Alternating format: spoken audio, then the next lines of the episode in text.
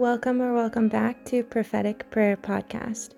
I am Kendra, your host, and today is February 11th, and we turn to Exodus in the Old Testament, where Moses is still on the mountain for these 40 days, listening to the Lord.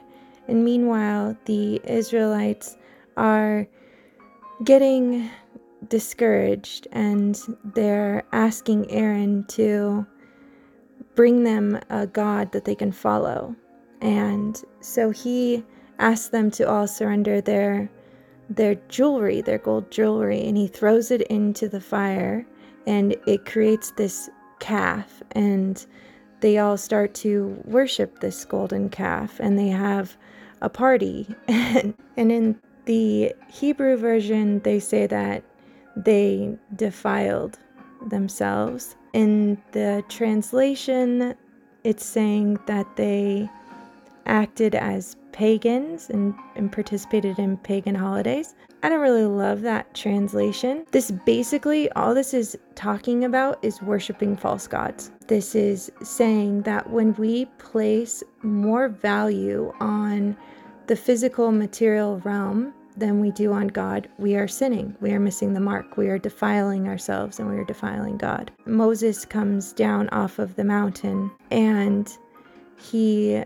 basically asks the ones that are standing with him and with the Lord to come over to his side, and he instructs them to um, kill the rest of the people. And so, like 3,000 people die that day. He praises them because they they killed their own family members in order to mm, serve the Lord. I don't know if this is necessary, like appropriate, and it's just basically going back to that lesson of do we serve man or do we serve God? I, I don't necessarily agree with um, killing people, but it's just like the example that came through um, a couple of weeks ago about if Jesus showed up at your front door and said, Come with me, would we say, Oh, no, I can't. I have all of these responsibilities. I can't just leave and come and follow you? Or would we say, absolutely, and we would surrender our, our lives, our families, our responsibilities, and to focus on God, to walk with Him. And I feel like this is an individual um, choice that we all have to choose. There's just a couple of things that I've I've noticed, and I understand that the new translation is to help us to understand it in the languaging that we use today in our modern world. I just feel that there is like a lot of unnecessary hate that I I have perceived within religion and I don't agree with giving people the right to hate one another.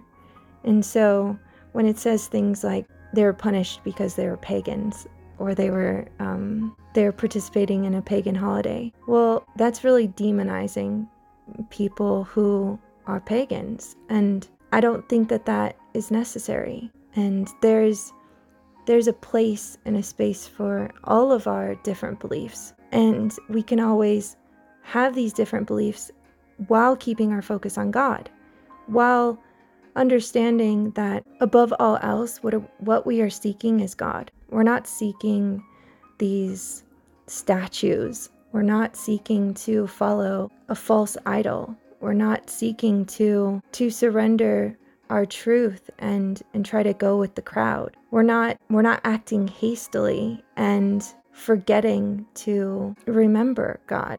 I think that Moses was instructed to act in this way because it's establishing a kind of obedience to God. And it's kind of like herding cats. It's very hard to be a prophet. I know I speak from experience. And as this podcast is is geared towards helping those who have sight to see, it's hard when you have vision and others don't perceive or see the way that you do it's hard to see all of your your friends and family walking towards a cliff and you're saying, "No, there's a cliff there. Please don't go that way. You're going to walk directly off this cliff." please turn around. And they're laughing at you or they're not listening to you. And it can make you go mad until you finally surrender and say, let God's will be done. And no matter what happens, all my responsibility is is to share the message. It's not up to me how anyone receives the message or perceives the message. It's about not playing God and saying, oh, well, I'm not going to tell you because you didn't listen to me, so I'll allow you to be punished. No, Moses continued to share the word of God, and it was frustrating to him. It was frustrating that they didn't listen, that they were walking directly f- for that cliff and they weren't turning around. And even though God continued to show that he was working with Moses and there was many different miracles or manifestations that happened to where they should have surrendered. They should have been obedient. They should have understood that although they could not see, they didn't have those conversations with the Lord as Moses did. But he continued to show up and show that he was trustworthy, that he was faithful to God, and that God was on his side and he was there to assist them as a messenger. They could have allowed themselves to be obedient and surrender. But there's this it's like a possession, you know, like it, it overtakes the mind if we let it. And it's that that desire to to constantly be um, shown or validated instead of having faith and belief. It's when we're acting hastily, we're showing we're in unbelief. We have no faith. It's important for us to understand that there's a need for us to be obedient. There's a need for us to be faithful. There's a need for us to surrender the little ego I am not that is only worried about the self, to surrender the lack, to remember the truth. And when we're saying a fear in God or a fear of God, it is to, it is like, I want to say a meditation bell that when that voice of the ego comes in and wants to get us to act hastily, wants to get us to only think about the self and not the whole and focus on God and have faith. That fear of remembering the cause and effect of us being unfaithful, to remember that when we go against God of ourselves, we are nothing, but with God, we are everything and that if we work to save our life, we will lose it. But when we surrender our life unto Him, we have eternal life, and therefore we have nothing to fear. And Jesus has already proved that to us, and therefore we need to surrender, thinking we need something to prove it to us every single day.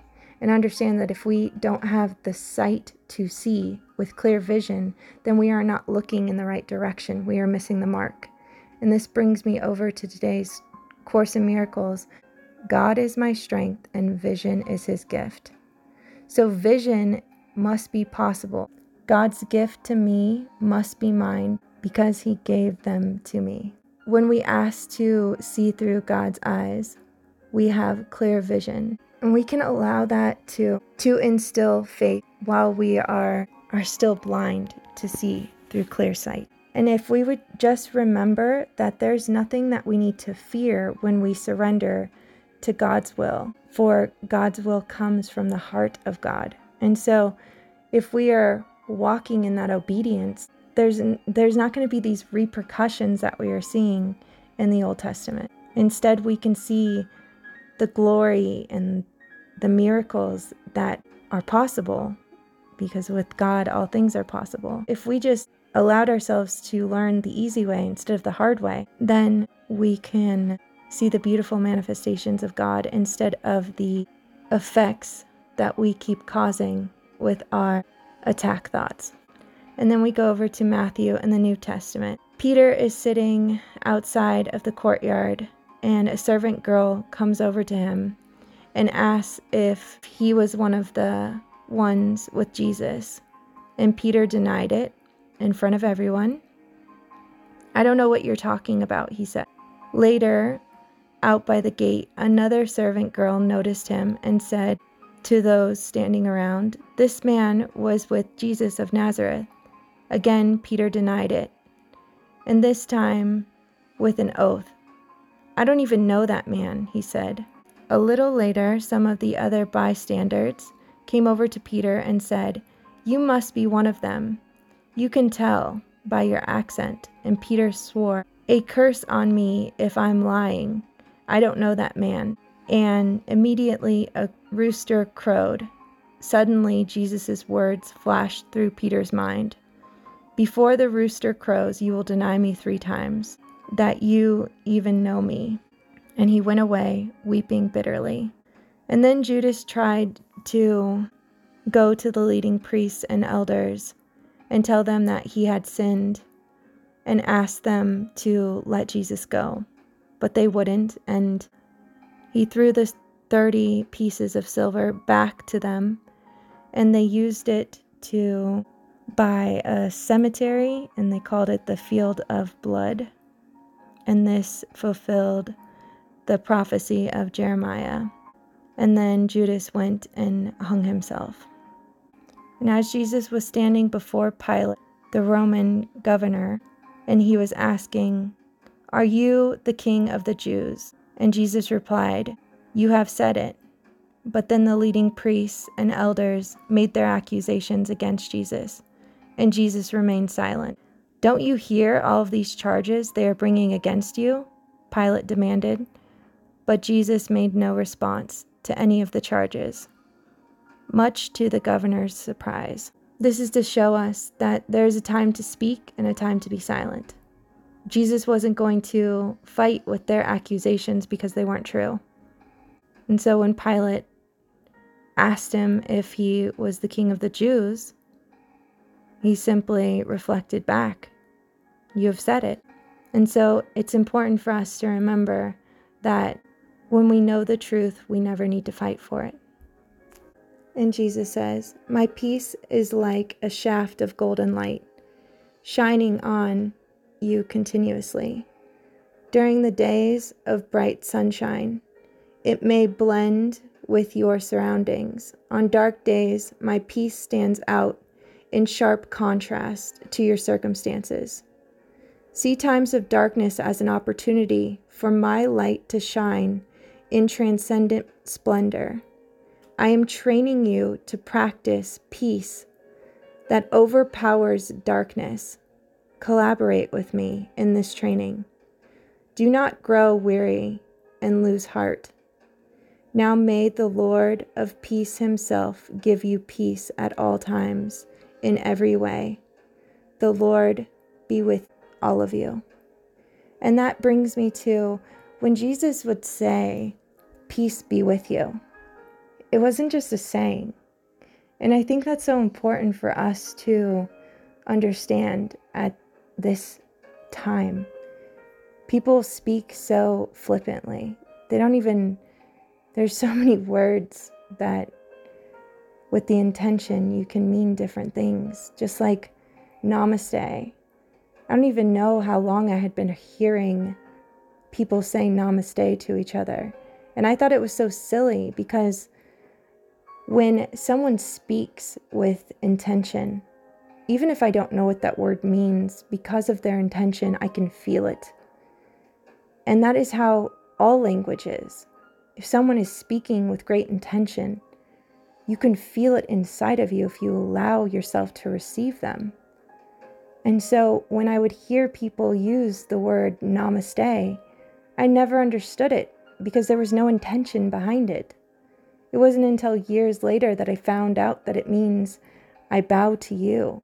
And that great gave it great meaning for me. But when Jesus would walk and say, My peace be with you, he was giving them his peace.